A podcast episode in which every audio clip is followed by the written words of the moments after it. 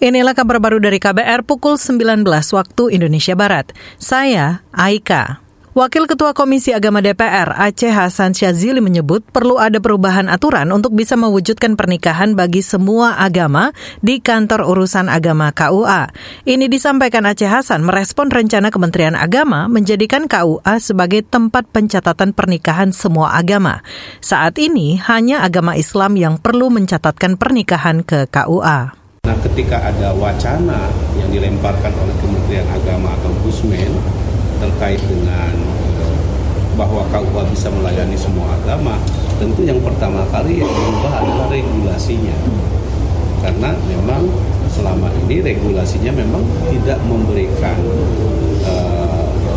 kewenangan kepada KUA untuk memberikan layanan kepada agama selain agama Islam.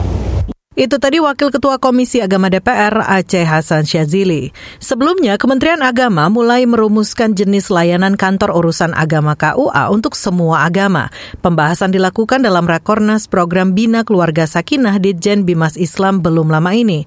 Mengutip situs Kemenak, Dirjen Bimas Islam Kamarudin Amin menegaskan komitmen seluruh jajaran Kemenak dalam mewujudkan gagasan yang diinisiasi Menteri Agama Yaqut Cholil Qomas. Kabar Pemilu.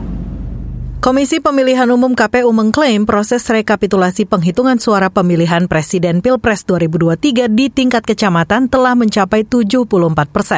Ketua KPU Hasyim Asyari menyatakan saat ini ada 11% panitia pemilihan kecamatan PPK yang masih pleno rekapitulasi penghitungan perolehan suara dan 14% belum melaksanakan pleno rekapitulasi. Mengapa ini belum dilaksanakan? Karena masih ada yang kemarin pemungutan suara ulang, pemungutan suara susulan atau PSS, dan juga pemungutan suara lanjutan.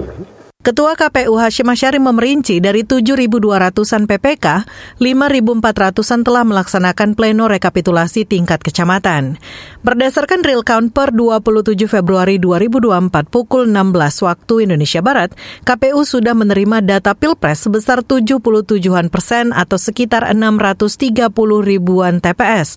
Tercatat paslon nomor urut 02 Prabowo-Gibran unggul dengan perolehan 58%.